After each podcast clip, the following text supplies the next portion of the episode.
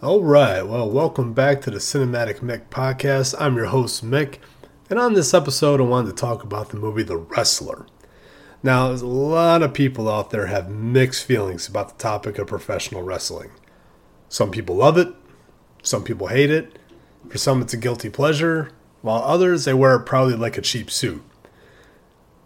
I'm one of the ones that used to wear it proudly like a cheap suit. For me personally, I watch it for the sake of two of my kids that are big, big fans. Although I will admit, I was once a big fan myself. That's right, I was not always the super cool guy you hear on this podcast today. No, no. In fact, I was a pretty big dork in high school. I may still be to this day, I'm not sure. I'll have to get back to you on that one.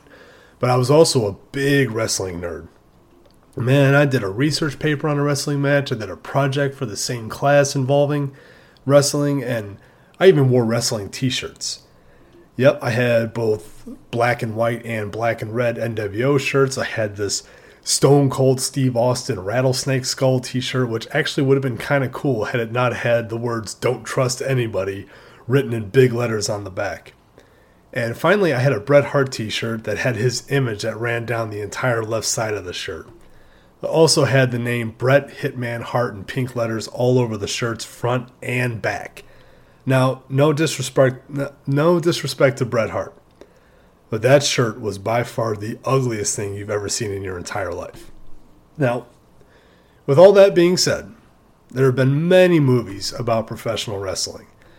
There was No Holds Barred, which my brother and I saw in the theaters back in the day there was one called Body Slam, which I probably got to see about two minutes of. That was one of those ones where they showed that late night on a they late on a Saturday night on I want to say it was like on the Fox channel or something like that. Yeah, I don't think I got past the opening credits on that one.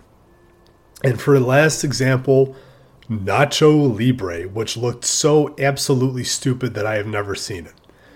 Now, the difference between all of those and the wrestler is that the wrestler is actually good. The wrestler stars Mickey Rourke as Randy the Ram Robinson, Marisa Tomei as Pam or Cassidy, Cassidy being her stage name. We'll explain all that in a little bit. And finally, Evan Rachel Wood as Randy the Ram Robinson's estranged daughter, Stephanie. It was released on January 30th, 2009.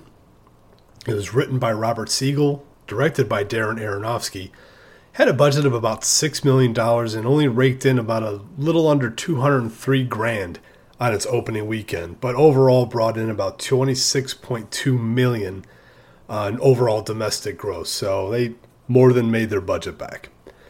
Mickey Rourke got an Oscar nomination for Best Performance by an Actor in a Leading Role, and Marisa Tomei got the Oscar nomination for Best Performance by an Actress in a Supporting Role. Now, with that being said, The Wrestler. You know, this movie is basically about a wrestler by the name of Randy the Ram Robinson, who, in my opinion, is a character inspired by a blend of two famous former wrestlers by the names of superstar Billy Graham and Hulk Hogan. Now, I came to that conclusion from the bleach blonde hair, the unnatural orange tan, and the bright lime green tights. Now, there may be some other sources of inspiration for this character, but those were the top two that came to mind. Anyway, the film starts with many wrestling posters during the opening credits, showing that Randy the Ram was quite possibly the biggest wrestling star in the business at one point in time. The opening credits finish with a still shot of a poster showing what I assume to be one of, if not his most iconic match his match with his rival, the Ayatollah. The film then shows how Randy has gone from wrestling in arenas in front of thousands of people to wrestling in suburban community centers and recreational halls. Now, unfortunately, I'd have to say this is pretty common with wrestlers in real life after their careers have come to an end with major organizations and they continue to wrestle with independent circuits. Uh, in a nutshell, Randy's life is it's not good. He wrestles on the weekends, works part time unloading trucks at a grocery store, and lives in a pretty shitty looking trailer, which he actually finds that he's locked out of due to being behind on rent. So he is forced to spend the night in his van. At most, Randy has maybe two people in his life, an exotic dancer named Cassidy, played by Marisa Tomei, who, by the way, looks and is amazing in this film. And, of course, his estranged daughter Stephanie, played by Evan Rachel Wood. Now, I want to go ahead and say, in my opinion, Evan Rachel Wood's performance, she did not get the credit that was due. Um, I felt that her performance was very underrated. I thought she was incredible. Of course, I'm a pretty big Evan Rachel Wood fan. I do like her a lot. So for Randy, it is business as usual until he suffers a near fatal heart attack after a hardcore match. He's told by his doctor that his heart can no longer handle the strenuous activity that comes with his profession. Randy is forced to retire and he's got to figure out what he's going to do now that he can no longer wrestle. Now, this has come at a horrible time because he has to back out of a rematch with the Ayatollah that was 20 years in the making. Randy, of course, accepts retirement, decides to move on in life, takes a full time job at the deli counter or the grocery store he works at, he starts to become closer to Cassidy, and even begins to reunite with his daughter. After a brief struggle with being an average Joe, things actually start to go well for Randy. Uh, that is until they don't. Cassidy won't pursue a relationship with Randy because she's just basically putting up walls and telling herself that Randy only wants to be with her because he sees her as quote unquote some stripper, which from Randy's perspective could not be further from the truth. His reunion with his daughter goes sour after he's two hours late for a dinner with her, and this just ends up being the last straw and causes her to cut him out of her life permanently, despite him begging for forgiveness. After all this, Randy decides to go back to the one thing that he can do right, and that is pro wrestling.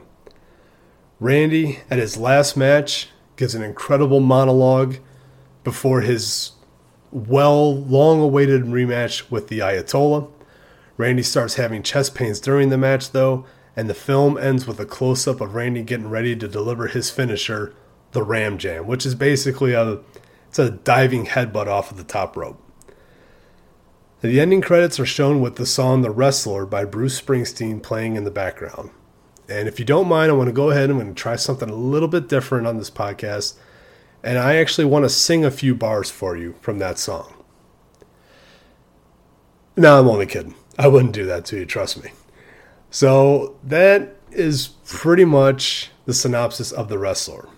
Now I'm going to go ahead and talk about some of my favorite scenes. Uh, I picked five as pretty much as the usual. The first scene I wanted to talk about is in the dressing room before the first wrestling event. Uh, basically, the wrestlers are discussing how their matches are going to go.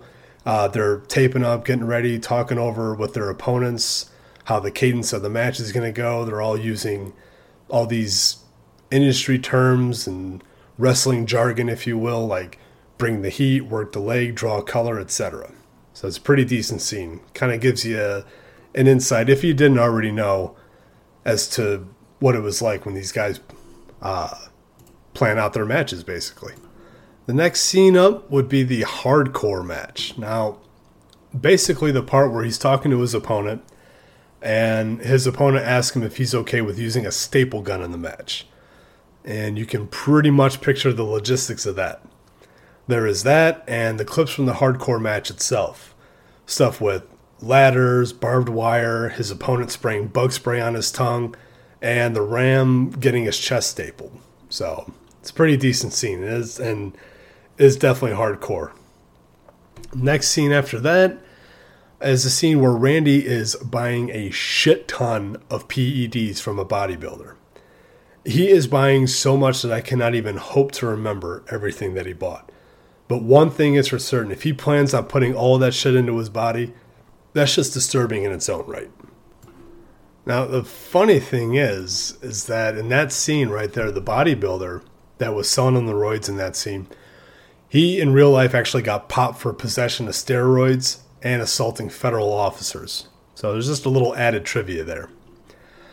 Next scene up, I wanted to talk about was uh, Randy's speech at his Ayatollah rematch where I I not even going to try and do the whole speech verbatim, but there is one part towards the end of his speech where he says, and I quote, in fact, I believe it is actually the end of his speech. He goes, You know, I forget things.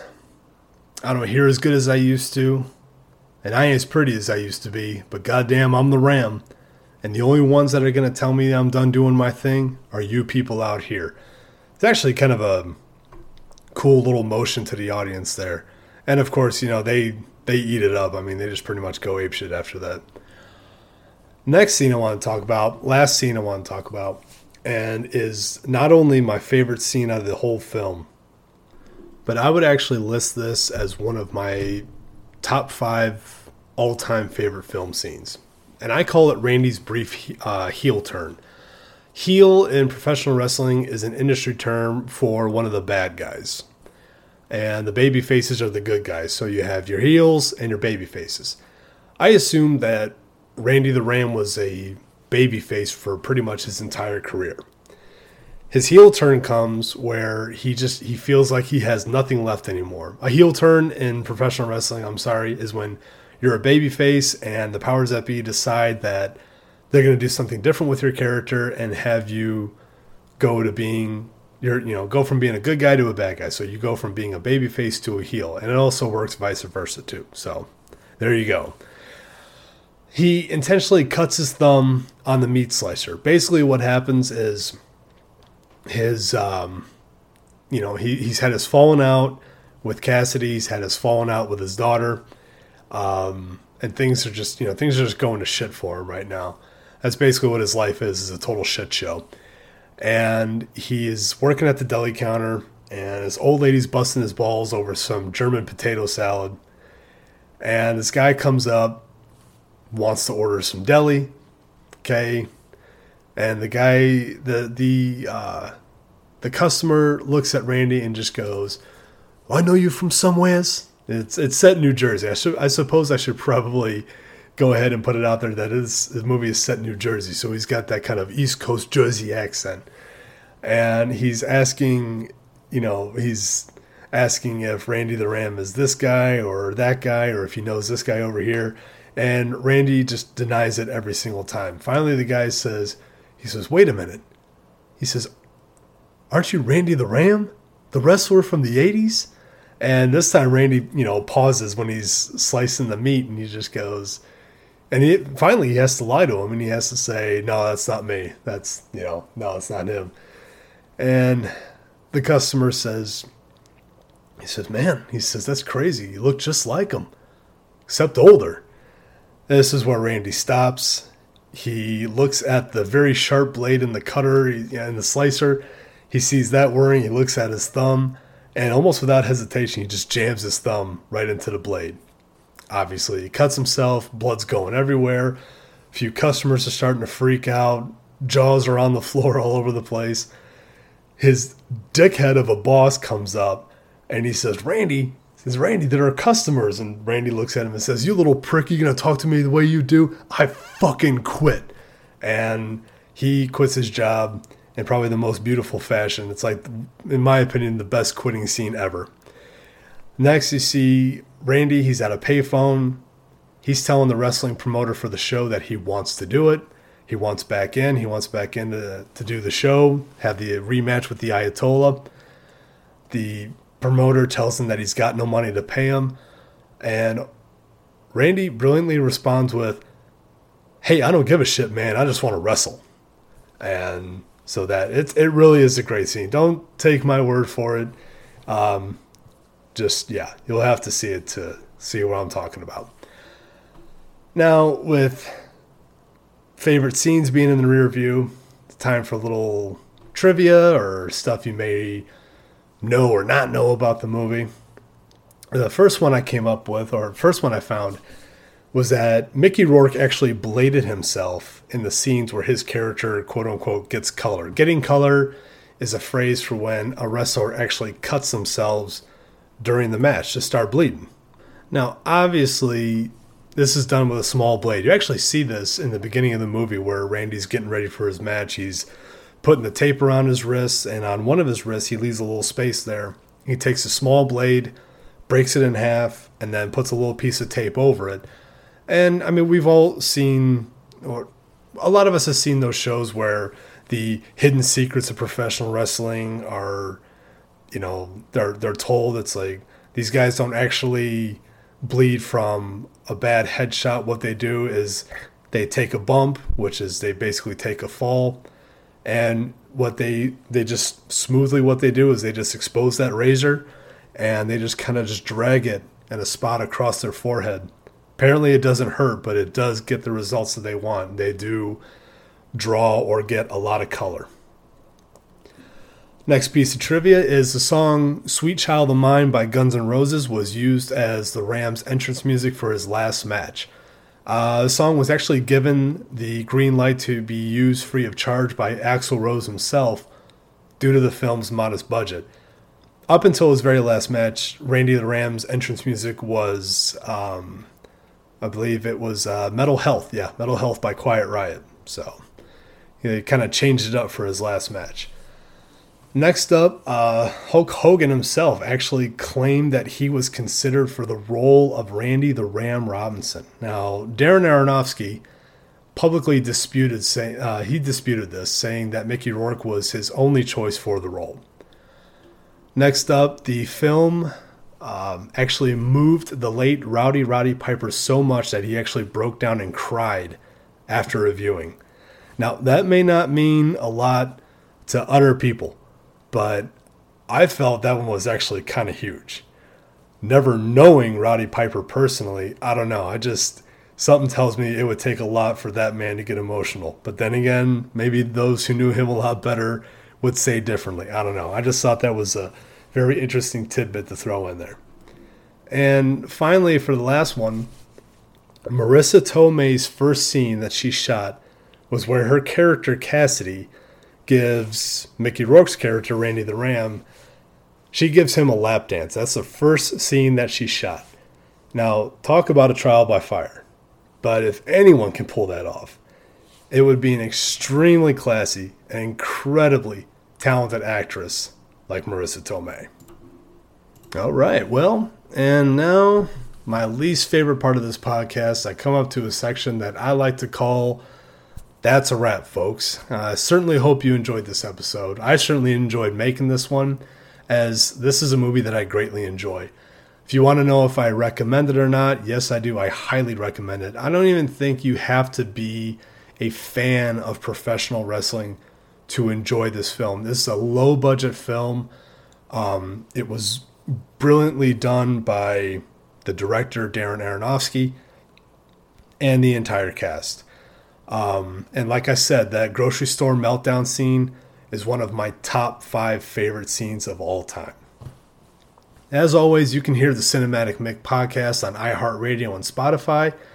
And as usual, if you have any suggestions or comments for me, please feel free to email them to the Cinematic Mick podcast at gmail.com.